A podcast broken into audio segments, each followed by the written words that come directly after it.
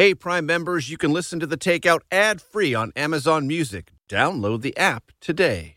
This spring, if you'd rather spend time enjoying your lawn instead of trying to keep it alive, there's good news. TruGreen is the easiest and most affordable way to get a beautiful lawn. All you have to do is water and mow, and they'll do the rest. Weed control, fertilization, aeration, and even some things you might not even think of. They'll do all of it, while you can do literally anything else. With TruGreen, you could have your lawn looking as good as a putting green. That's not hyperbole. TruGreen is the official lawn care treatment provider of the PGA Tour. TruGreen offers a satisfaction guarantee, and they have a verified best price promise, which guarantees you the lowest price with no compromise on quality. You do you. Let TruGreen do your lawn care. Visit TruGreen.com to get the best lawn at the best price with the best people guaranteed.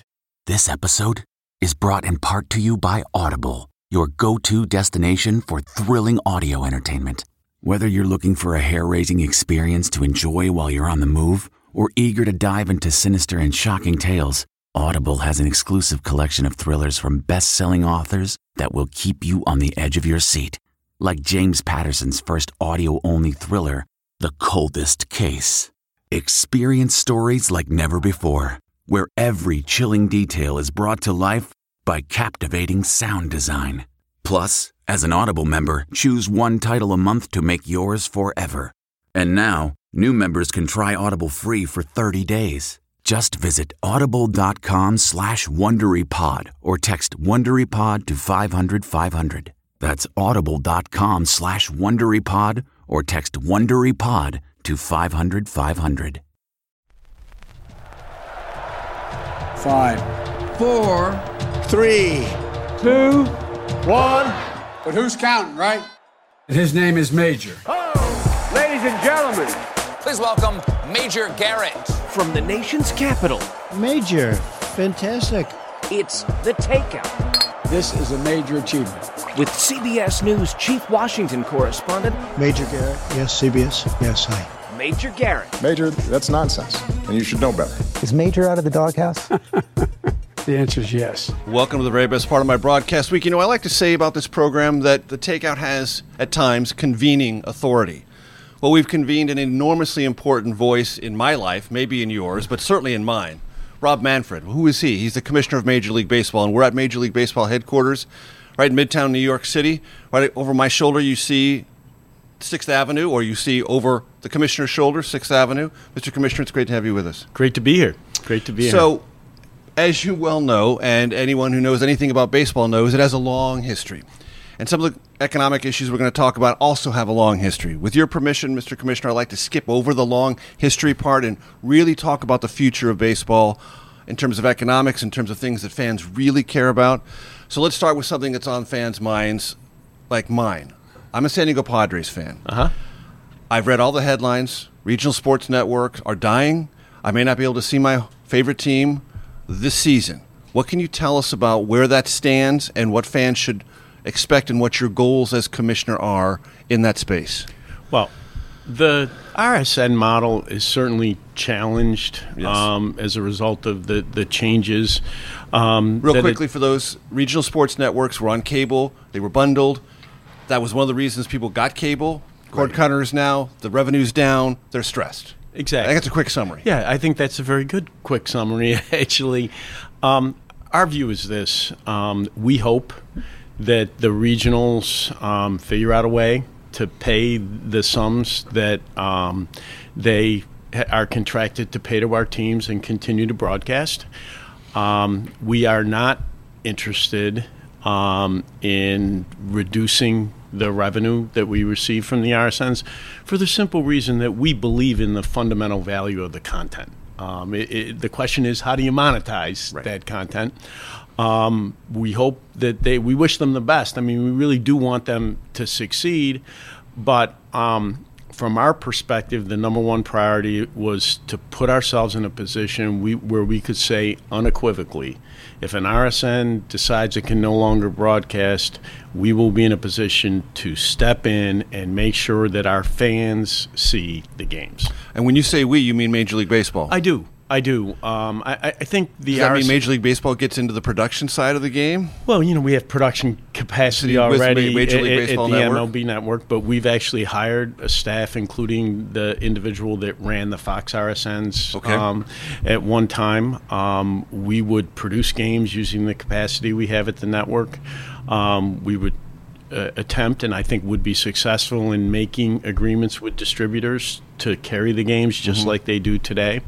So and that would be a short-term fix. Well, yeah, it would be a cable-based fix. And let me come back to that in just a second. But we would also offer the games digitally. You know, we were the first over-the-top product with MLB.TV. Right. We would simply open that product up in-market.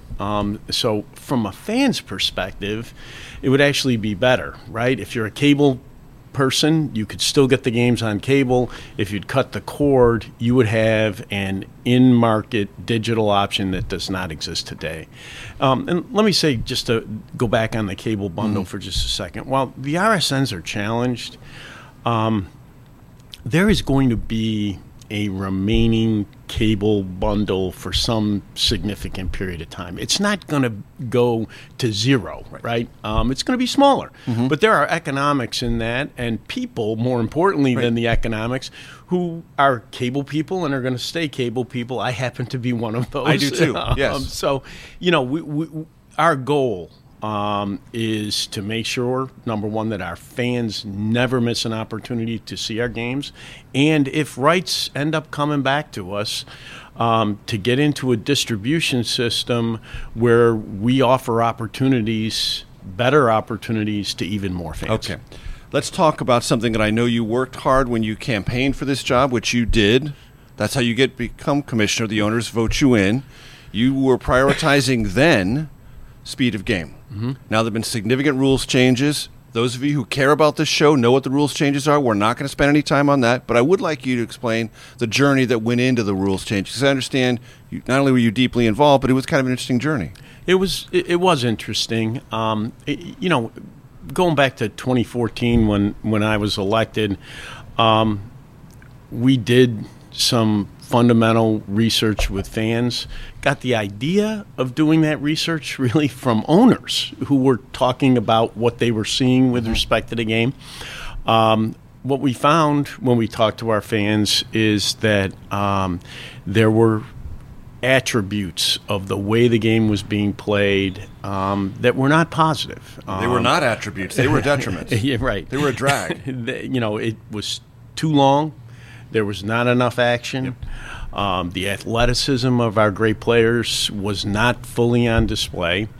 And I thought, as part of the election process, it's important to convey to the owners that we were not looking, or I was not looking to change baseball. I was actually looking to get baseball back to the game that I recognized as a kid growing up in the 60s, 70s, and you said the 80s. Better than I did. You really did. I mean, and that's what it was about from the beginning. And one thing I would say, Mr. Commissioner, is what was bothering me about baseball was it had become too linear. A strikeout is a linear thing. Right. A home run is a linear thing. Baseball operates best, most beautifully, geometrically. You have to see the geometry of the game. 100%. The game had become less dimensional, and I think that was to the detriment of our fans. As with anything in baseball, change is not easy. You know, when you're changing things on the field, it's important, whether it's legally required or not, important to have the support of the players in terms of the changes you're making. You know, the last thing you want to do is make a change, have the players opposed to it. The play on the field is disruptive in a way that's not good for fans. You want to avoid that. So we began on a process that really had two tracks. One, we began talking to the Players Association about the need for change, why we wanted to do it. And, you know, baseball has a unique opportunity in the minor league system. It gives us the ability to experiment, on a smaller stage. I mean, a lot of people go to watch minor league baseball. Most definitely. I mean, tens of millions every year, but it doesn't have, obviously, the profile that Major League Baseball does. So we began experimenting with rules. We learned a lot. I mean, we had ideas. Mm-hmm. Some of them worked, some of them didn't. Right. We refined them, and that was a very, very important. And that was also a signal to the major league players, hey, this is probably coming. More a signal, but more than a signal. If you think about it, this process went on for 8 years. Right. So almost, I can't give you an exact percentage, but a very large percentage of our players had played under some version of these rules. And, when you've experienced something, it's a lot easier to accept that change than it is when it's the great unknown. You've never experienced, and particularly, remember, it's important to think about change on the field from a player's perspective. Players at the absolute pinnacle of a pyramid that starts huge at the bottom with most 8-year-olds in America playing some form of baseball, and they get to the absolute peak. Apex. Yep. And the notion that you're going to change something creates a fear that change is going to alter their status in the game. So their rhythm, their finicky, their sense of routine. Routine is the right word. I mean, baseball players are creatures of habit and routine. It's an everyday game. It's kind of one of the features of the game. Anyways, so, we worked. I'm going to look at the clock right now, Mr. Commissioner, because I know I can feel you getting to the next stage, and I want to give that ample room. So we've got about 15 seconds before we go to break, folks. Just to set the stage again, we're at Major League Baseball headquarters. Rob Manfred has been kind enough to sit down and talk. We're going to get all about baseball. It's a game I love. It's a game, it's our America's pastime. No politics, only baseball. Here at The Takeout, I'm Major Garrett, back with Rob Manfred in just one second.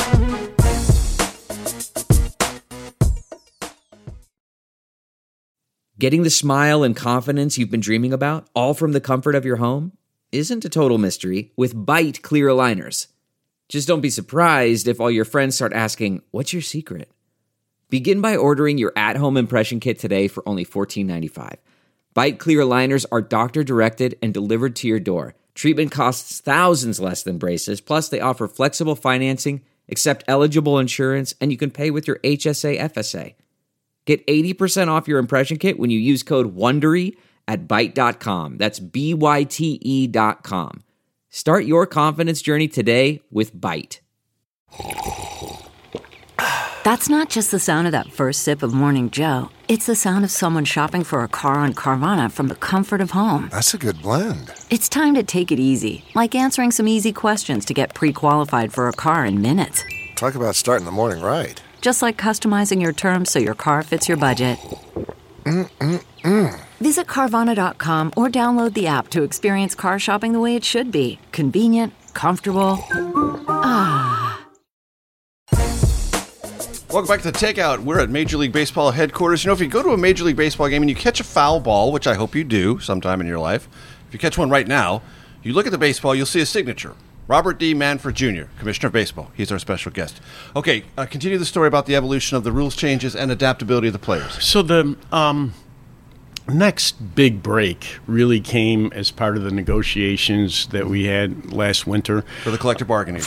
And in the course of those negotiations, there was a set of processes that are in the contract to deal with rule changes that were altered. They were altered in a way that I think provided more ongoing dialogue directly between owners and players on these changes, and a more definitive process. There's a voting process at the end where, it's up or down. Are we doing this or not doing it? I should also mention umpires involved in that process as well. They play a very big role in this. A huge role in terms of managing the day-to-day change. They have a lot of responsibilities now. Huge. Their workload has gone up, and how they manage it will be part of this story. And, they have been they've done a great job, and we can talk about that. But the process worked the way we hoped it would when we negotiated, and there was a vote that authorized us to proceed with the three big rule changes for this year.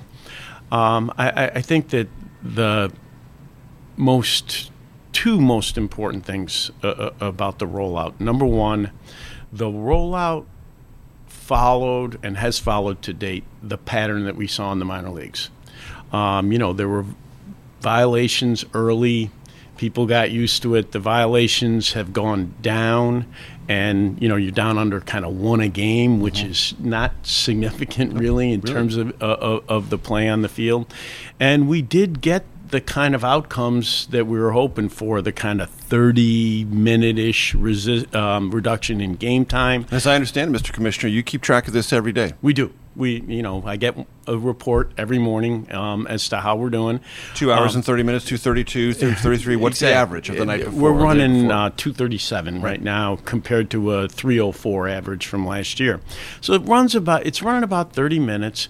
We've seen an uptick in batting average, particularly for left-handed batters because of the elimination of the shift, an increase in stolen base attempts, and a higher percentage of successful attempts, which is, people are attributing it to the bases. That's part of it. But the limitation on pickoff attempts, which is part of the pitch clock protocol, also very important. So that was great that it was consistent. We played 8,000 games in the minor leagues. We thought we knew what was going to happen, but you never, until you get, the big leagues are different.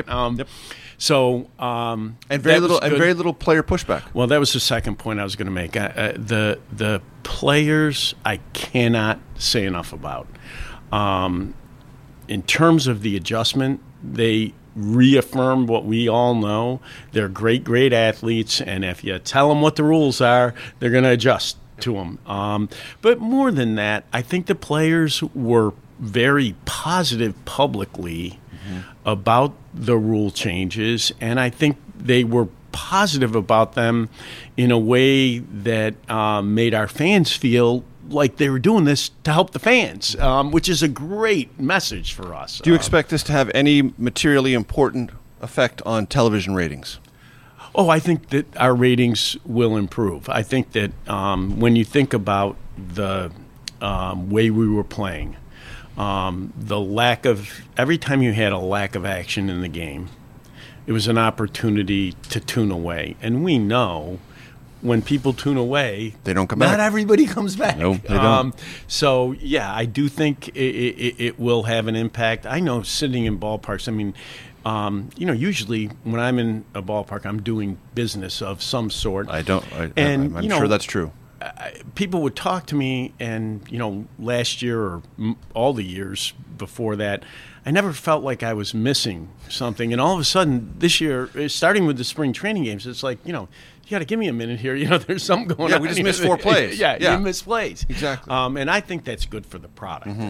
Really good for the product. So, I live in Washington, D.C. I'm a nominal Nationals fan. I'm a San Diego Padres fan. But you have two franchises and one long-running separate regional sports network hassle. I don't need to tell you about that. The history of that, it's stuck in the courts, all that. But there are questions now about, will that arrangement, whatever it is, affect the viability of the Baltimore Orioles? Will they be sold if there's a change in the underlying television economics for that Mid-Atlantic Sports Network? What can you tell my audience about that? Because a lot of people in D.C. will listen to this show. I think that both Baltimore and Washington are viable franchises, notwithstanding the dispute over mass. And I don't think anybody has to worry about there not being the Baltimore Orioles. They're one of our iconic franchises. They're going to be there. Look, I think while the agreement, let me use the probably ill-conceived at the beginning, I'm glad to say it was not my project. And it has spawned this long-running dispute. I do think certain developments, including the changes in the RSN market, the litigation where it is, kind of point to the idea that there's going to be a resolution sooner rather than later. This year? I hope this year. I really do hope this year. I think that it would be good for both franchises to get this situation resolved and start to move into the next phase. Is the ownership of the Washington Nationals something that's going to be changed this baseball season? Well, they've put the sale process on hold. Right.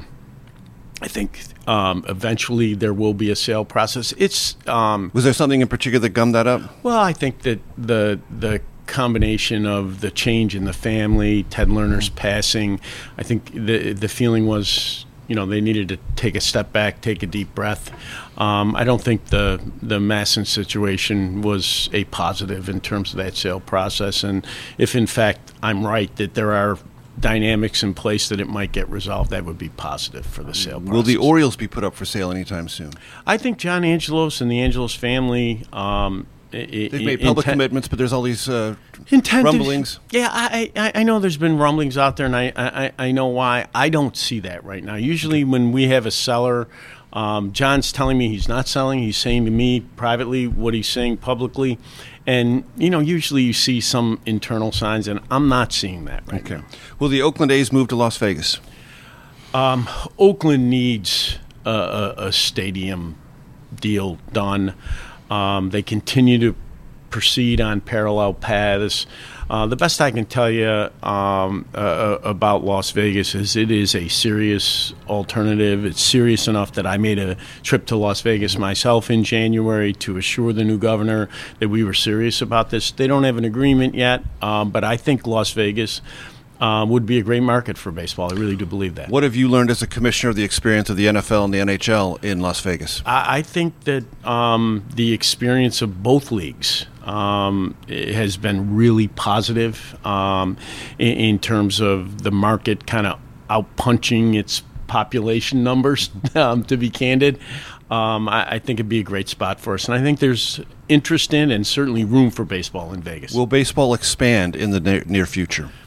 I think the best way to answer that is Tampa and Oakland need to be resolved. Right.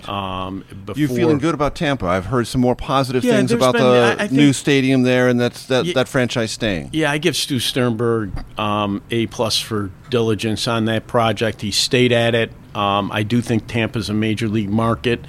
With a great organization. Yeah, they do a phenomenal job with the resources they have available. And I do think that a new facility in the right location would it might be kind of scary for the rest of baseball. Give them additional resources, and given how well they've done, they could be very, very difficult opponent for a lot of people. For those in Nashville, Portland, who constantly see their names mentioned, what can you tell them? Look, I personally have said I see a lot of advantages to 32 teams. It certainly helps in terms of scheduling, just the even numbers. I think it creates an opportunity where you could look at your alignment. You know, one of the problems we run into in the postseason, we have those four window days, and, you know, inevitably we end up with, you know, New York and Oakland playing each other, and it's very hard to schedule that game in a way that doesn't make it tough on the people on the East Coast or the people on the West Coast. If we got into a more geographic realignment, I think you could reduce your travel and play up east to west like most of the other sports do. The voice of Rob Manfred, Commissioner of Major League Baseball. We're here at Major League Baseball headquarters in Midtown Manhattan. I'm Major Garrett. Segment 3 of The Takeout coming up in just a second. Delve into the shadows of the mind with Sleeping Dogs, a gripping murder mystery starring Academy Award winner Russell Crowe. Now available on digital. Crowe portrays an ex-homicide detective unraveling a brutal murder he can't recall. Uncovering secrets from his past, he learns a chilling truth. It's best to let sleeping dogs lie. Visit sleepingdogsmovie.com/Wondery to watch Sleeping Dogs, now on digital. That's sleepingdogsmovie.com/Wondery. The comfort of your favorite seat is now your comfy car selling command center, thanks to Carvana. It doesn't get any better than this. Your favorite seat's the best spot in the house. Make it even better by entering your license plate or VIN and getting a real offer in minutes. There really is no place like home. And speaking of home, Carvana will pick up your car from yours after you finalize your offer. Visit Carvana.com or download the app and sell your car from your comfy place. Welcome back to The Takeout. Rob Manfred is our special guest, Commissioner of Major League Baseball. Let's talk about betting. Okay. It has a troubled history in Major League Baseball, yet it's all over the place now. Are you confident that these two can coexist and the game not in any way, shape, or form be contaminated by it? I am. I think it begins with the fact that baseball has always recognized that the rules that apply to people who work and play in the game have to be very strict and prohibit any participation in sports betting. And those rules have been maintained. I think that the development of technology surrounding sports betting allows you to monitor what's going on in a very effective way, which we do. We spend a lot of money doing it to make sure that we're protecting. What are you monitoring? Betting behavior. Mm-hmm. Yeah. Okay. And you can, it is possible to, detect patterns that would suggest that you have a problem and then investigate them. And we spend a lot of time and money at that to make sure. On a regular, ongoing basis. All the time. Mm-hmm. All the time. It's... the preponderance of online betting has made things like Las Vegas less problematic for professional leagues. Yeah, I think that the realization that there can be legalized sports betting and still have adequate protection of the integrity of the game has made Las Vegas an easier choice for us. And the fact of the matter is, as you point out, if you want a sports bet, you can pretty much do it anywhere now. So now remember, and I think it is important to point this out, we actually were one of the plaintiffs in the case that ultimately went to the Supreme Court and legalized sports betting. We were trying to prohibit it or continue it being prohibited. But, at some point you have to accept the legal framework that you're operating in and take advantage of the business opportunities associated with it. One thing that you mentioned in the last segment that I want to double back on, because you said you are in favor generally of 32 teams in the league. That would you got to expand to do that. Right. Is there a timetable for that?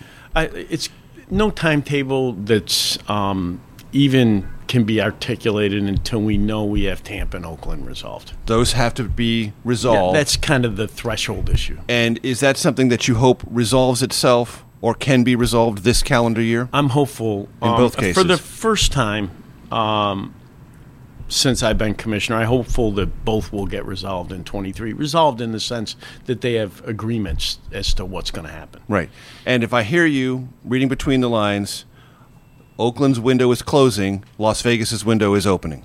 Yeah, look, I'm not foreclosing the possibility in Oakland. That's really John Fisher's decision at the end of the day. I will say this. The pace in Oakland has been slow would be a kind word. Glacial. That's a good word. I wasn't going to use it.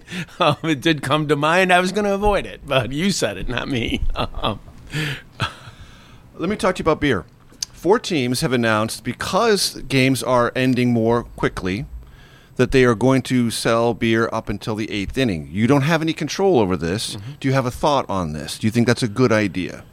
Well, I think I think our clubs in general have good programs about responsible drinking to promote, a family atmosphere in our ballpark. I think those programs will continue, whether it's the 7th inning or the 8th inning. I'm not sure it materially changes. I mean, I think the other thing that is relevant to this, so many of our ballparks now, they have surrounding entertainment areas. So, what we do in the ballpark is only so relevant, because... My beloved San Diego Padres, Petco Park is very near the Gaslamp Quarter. Right. If you go to Fenway Park, the entire area around Fenway, Wrigley Field is that way. Yankee Stadium to a lesser extent. Certainly Citi Field isn't quite as much, but many of them do have kind of either, if not festival atmospheres, something that's approximating that. Maybe the best of them all, Truist Park in Atlanta. I mean, great entertainment district. I mean, look, the World Series has its own,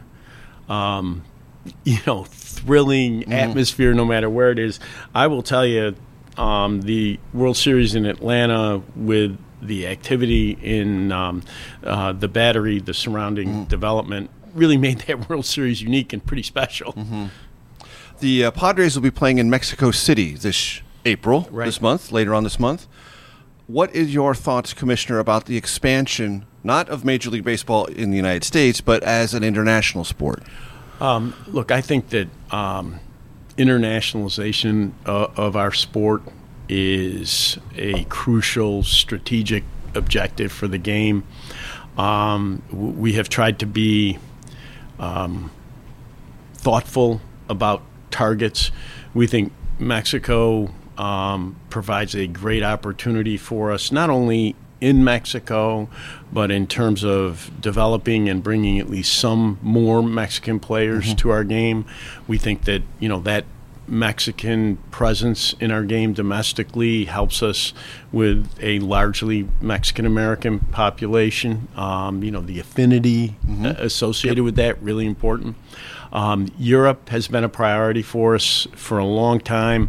You know, I think Cubs and Cardinals will play in London. Cubs and Cardinals will be in London. We'll be London, London, Paris, London the next 4 years. You know, I think one of the biggest setbacks, maybe is the best word, from the pandemic was the loss of momentum in London. You know, in London. Yeah, in particular. We had taken the Yankees and the Red Sox. It was wildly successful. I mean, just things like merchandise sales. We sold more merchandise in London in 2 days than we do in an All-Star weekend. I mean, it was just wildly popular.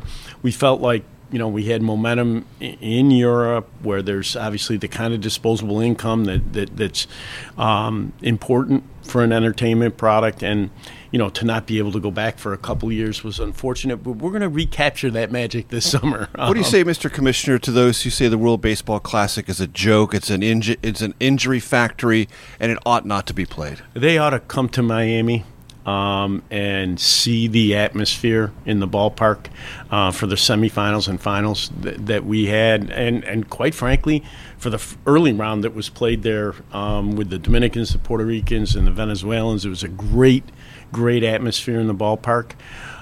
You know, in terms of internationalizing the game, we had multiple games where we had more than 45% of the homes in Japan, in the whole country, tuned into these games. We have a product there that can really drive international interest in our sport and provide funding for development activities that are really important to the sport. On the injury issue, you know, it's interesting. I was with three Padres yesterday, and I won't name them but, you know, I talked to them about the injury issue. Also talked to a member of the Mets while I was out at Citi Field. And the player reaction was exactly the same. They said, you know, it's unfortunate if somebody gets hurt in the WBC, but don't forget, people get hurt in spring training. Rhys Hoskins got hurt for the Phillies, fielding a grounder at first base. Look, I think I never want to see a spring training game was my point, ladies and gentlemen. I never want to see a player get hurt. Of course not. And I understand for the teams involved, it's a loss that can be, you know, very, very difficult to accept. Having said that, the upside of the WBC in terms of the growth and internationalization of our sport, it's worth the risk. It's not going anywhere. No, we'll be back. We will be back with the WBC. So we've got about a minute before we go, so I'm going to set you up on this question, but a couple of people have suggested to me, going back to the Regional Sports Network, that there's a clause, the Commissioner's Best Interest Clause, that gives you not supernatural powers, but powers that, in times of distress, you can resolve a situation. So before we go to break, I'm just going to ask you the question. You can answer it on the other side of it. Do you have powers sufficient under that clause to resolve these things in a way that would be more transparent, more rapid, and more reassuring to fans? I'm Major Garrett. We're at Major League Baseball headquarters. Rob Manfred is going to chew over that question during this very brief break, give us the answer on the other side. And while I'm at it, let's just say this. So I played lots of sports. You don't care about that, ladies and gentlemen. I played hockey and soccer more successfully, but there's no sport I played longer than baseball or loved playing more than baseball. That's one of the reasons I'm here. We'll see you on the other side of this break. Segment 4 coming up. CarMax is putting peace of mind back in car shopping by putting you in the driver's seat to find a ride that's right for you. Because at CarMax, we believe you shouldn't just settle for a car. You should love your car. That's why every car we sell is CarMax certified quality, so you can be sure with upfront pricing that's the same for every customer. So don't settle. Find love at first drive and start shopping now at CarMax.com. CarMax, the way car buying should be. Okay, picture this. It's Friday afternoon when a thought hits you. I can spend another weekend doing the same old whatever, or I can hop into my all-new Hyundai Santa Fe and hit the road. With available H-Track all-wheel drive and three-row seating, my whole family can head deep into the wild. Conquer the weekend in the all-new Hyundai Santa Fe. Visit HyundaiUSA.com or call 562-314-4603 for more details. Hyundai, there's joy in every journey. It's not the great and all-powerful Oz, but he's close in Major League Baseball. His name is Rob Manfred. Commissioner Manfred, the question I put to you, do you have commissioner's best interest clause powers to resolve these matters? Well, let me say this. I think that, first of all, from a fan's perspective, the single most important topic is that the assurance that they're going to be able to see their games no matter how the bankruptcy unfolds. And we have been extraordinarily transparent about the fact that we have made preparations. We have people who have done this before. We are staffed up and have the capacity to step in if it becomes necessary.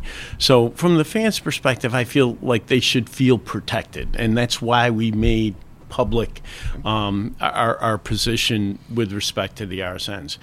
Internally, I would say this. I think that we have had, kind of unwavering support from ownership for our approach with respect to the RSNs. I think one of the reasons for it, I think we have the right approach, number one. But more important than that, we saw this problem coming. When you are not flat-footed. No. When Sinclair purchased the RSNs, the purchase price was, give or take, $10.5 billion. Daffy. They put $8.5 billion of debt on that $10.5 billion business. We knew from the beginning. Don't do that, folks. At home, don't do that. We needed to be thinking about, what could happen, what might be next. At the same time, I have a great local media committee, Tom Warner from the Red Sox, Obvious Television, Terry McGuirk from the Braves, who was Turner Sports for forever, and Mark Walter from the Dodgers. And as we began to think about it, the strategy that we developed was triage, right? Make sure that you keep the games out there. Right. But then begin to articulate to the clubs a distribution model, a new distribution model that addressed some of the shortcomings that we're seeing in the regional sports network model, the most important of which is reach. We're just not in enough homes. And so when we began talking to them, it's like we need to get through whatever this problem is. We need to make sure our fans are served goal one every single day. But as we go through the process, we should keep our eye on the ball of trying to make sure that we allow more fans to watch more games on the platforms they want to watch them on. So there has been a conversation, and it was very visible on social media about minor leagues and the minor league players' treatment, their ability to sustain themselves financially while pursuing the ultimate dream, reaching the major leagues. The collective bargaining agreement addresses that, but in the process, 40 minor league franchises have been closed down. What is your midterm, long-term view of the longevity and the health of minor league baseball, and what is your priority as the representative of the owners as Commissioner of Baseball? Well, number one, we have great respect for the communities that have invested in and support minor league baseball on an ongoing basis. I think it's important to put some of the activity that took place in context. When we started the renegotiation of our minor league agreement, the agreement between the major leagues and the minor leagues, our overarching goal had nothing to do with numbers of franchises. It had to do with making sure that the franchises that were being operated, where our employees, minor league players are our employees, were working and supposed to be developing, that those franchises had facilities and working conditions that were appropriate and suitable for the development of major league players. That simple. It was really not about eliminating any particular number. It was about eliminating places where the facilities were not adequate for the development of professional players. That was the first step in terms of improving the working conditions for our players. A big piece of it was travel. Mm-hmm. What was happening is, there'd be a franchise in a particular league. They'd get a better offer from some city 500 miles away, and instead of a 40-mile bus ride, now you had a 500-mile mm-hmm. ride. Right. So there were a lot of problems that needed to be addressed. I think the outlook for minor league baseball is really stable and bright. We're committed to 120 minor league franchises under 10-year licenses, so nothing's going to happen while those licenses are out there. I also would point out that I think with the exception of 2 or 3 who turned down options, all of those 40 cities got some form of baseball that was associated with us. They were college wood-bat leagues or development leagues mm-hmm. that we were running. And in a lot of those places, the quality of play was better, and they actually drew more people. Okay. So the idea that there was less baseball kind of overblown, I think, in the press. Minor league baseball continues to play obviously a crucial role in our development process, but an important role in the marketing of the game. For a lot of people, their live baseball option is minor league baseball. Before we go, we've got about 2 minutes. I want to get your thoughts on diversity, equity, inclusion, and executives who are coming into this game who represent that. Mm-hmm. Okay. What are your thoughts? Look, I think it's been a priority for us. Our diversity efforts begin on the field. We have invested heavily in youth participation, particularly in underserved areas. That investment has changed the complexion of our draft. We have about 6.5% of our major league players are African American now. Our draft the last few years has been double that number in terms of African Americans. Many of those players coming out of programs that we fund and pay for. Secondly, I think it's sometimes in baseball, because of Jackie Robinson and mm-hmm. the legacy, we think about diversity only in terms of African Americans. We have a very diverse player workforce, no right? Doubt. I mean, very diverse. And becoming more diverse in front offices. Yeah, and front offices, we really have the same approach that we've taken with respect to players. You begin developing more African American players at the grassroots level. We are huge believers in the idea that we need to focus on our entry-level system into employment at the game. We have a great relationship, for example, with the Jackie Robinson Foundation. We in the clubs sponsor 30 Jackie Robinson Foundation scholars every year. Why do we do that? We do that because it's a great source of diverse talent for us. In organizations. Yeah, 100%. Mm-hmm. And we have taken a very industry-wide approach to career pathing in baseball. We've tried to identify high-potential diverse candidates at our organization, at clubs, lower-level people, and tried to develop career paths, training programs that rounds them out and puts them in a position to move up through the organization they're with or with another organization. We've actually marketed those high-potential individuals across the industry. It is important. The last piece on diversity that we really do, the role of women in baseball has changed dramatically in the last few years. Their on-field presence, unbelievable. Having our first female GM, Kimeng, down with the Marlins.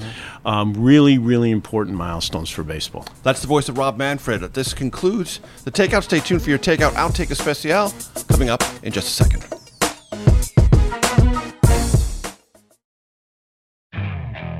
Okay, picture this. It's Friday afternoon when a thought hits you. I can spend another weekend doing the same old whatever, or I can hop into my all-new Hyundai Santa Fe and hit the road.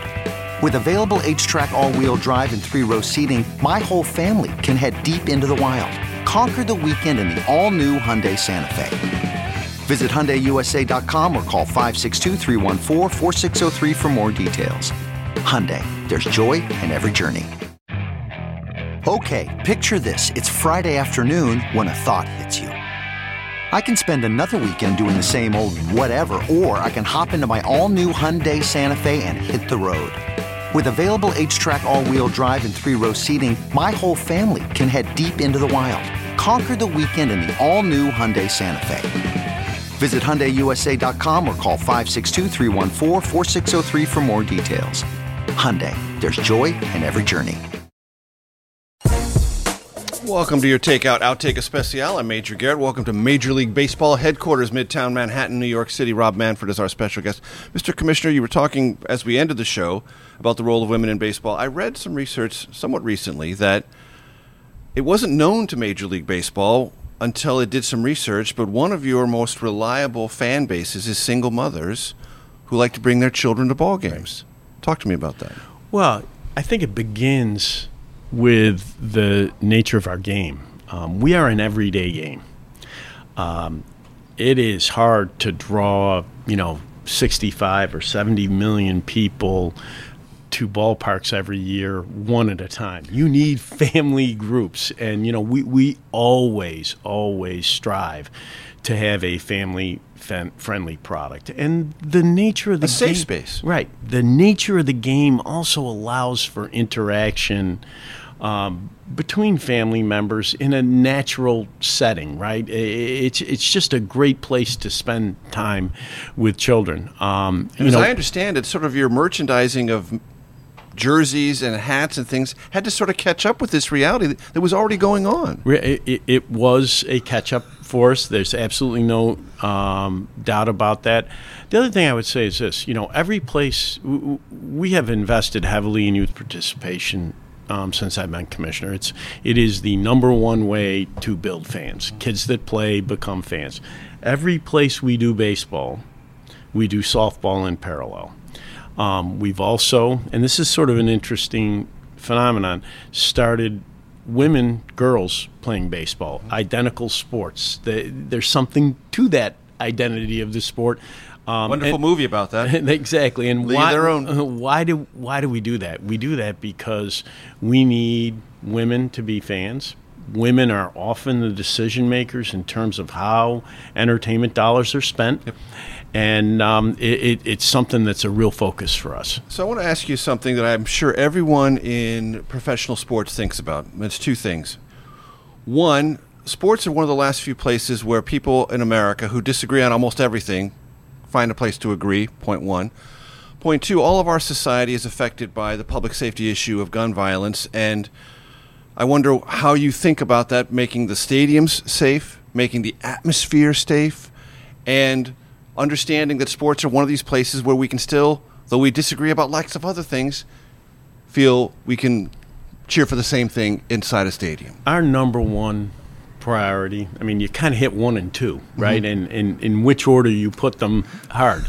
But we want and try to conduct our affairs on and off the field in a way that makes everyone feel comfortable coming to our stadiums. We don't care what people's politics are, what their religion. We want everyone to feel welcome and inclusive in our ballpark atmosphere, and we work very hard in order to maintain that. I think kind of 1A with that is the physical safety mm-hmm. of our fans. We have a great central security department here at Major League Baseball. They are actively involved in monitoring particular situations, but maybe more importantly, in terms of driving best practices down into the individual 30 markets. And, you know, probably the bedrock of that safety effort, our clubs, you feel it when you go into ballparks, have ongoing deep relationships with local law enforcement. You must worry about this, though. Oh, you do. I mean, of course you do. I mean, you can't gather people and not be cognizant. And sometimes, I will tell you this, Mr. Commissioner, I go to a baseball game and I go through the mag and everything's outside and I'm like, there's a street and all of us are standing out here. And if somebody was really crazed, we are sitting ducks. Yeah, it's. I think about that. I wonder if you think about that. Look, we do. We think about gathering points and, you know, how many egress people and ingress, coming in and out. Try to move people in and out more rapidly. And you know, real professionals, far more qualified than I, to think about those points where, you know, we should do a better job. You see it in our ballparks too. The perimeter creation, you talked about Fenway, you see it around, and all of that is about doing everything possible to ensure that you have a safer space. So we have these questions we ask all of our guests, but I'm going to kind of truncate them a little bit because I just want to talk to you about movies and your favorite baseball movies. Okay. What are they? Favorite baseball movies, easy. It was true before we went to Iowa, but if you go to Iowa like I have twice, it's pretty easy. Field of Dreams is the winner on that front. I mean, I have to tell you, Kevin Costner's performance for us at the first Iowa game, one of the most exciting things I've ever seen in a ballpark. Mm-hmm. What would be next on your baseball movie list? You know, probably Pride of the Yankees. I grew up a Yankee fan. My dad was a huge Yankee fan. I mean, it was a movie he really liked. Mm-hmm. Then Bull Durham, right? I liked Bull Durham. You know, I'm a movie person. You know, I really am. Then Bull Durham. I'll just finish the list for you. Then Bull Durham, then Sandlot. Yeah. That would be my top four. Anyway, Mr. Commissioner, great to spend time with you. Thanks for all the information and perspective. I love baseball. America loves baseball. My show. I get to say that. It's all true. We'll see you next week. The Takeout is produced by Arden Fari, Jamie Benson, Sarah Cook, Ellie Watson, Jake Rosen, and Ashley Armstrong. CBSN production by Eric Susanen. Follow us on Facebook, Twitter, and Instagram at Takeout Podcast. That's at Takeout Podcast. And for more, go to takeoutpodcast.com. The Takeout is a production of CBS News. If you like The Takeout, you can listen early and ad-free right now by joining Wondery Plus in the Wondery app or on Apple Podcasts. Prime members can listen ad-free on Amazon Music. Before you go, tell us about yourself by filling out a short survey at Wondery.com/survey. How powerful is Cox Internet? Powerful enough to let your band members in Vegas, Phoenix, and Rhode Island jam like you're all in the same garage. Get gig speeds powered by fiber from Cox. It's internet built for tomorrow, today. Cox, always building better. Download speeds up to 1 gigabit per second. Cox internet is connected to the premises via coaxial connection. Speeds vary and are not guaranteed. Cox terms and other restrictions may apply. Survivor's back, and so is On Fire, the only official Survivor podcast, and we have a twist, a new co-host, the winner of Survivor 45, Dee Valladares. Hi! Listen to On Fire, the official Survivor podcast, wherever you get your podcasts.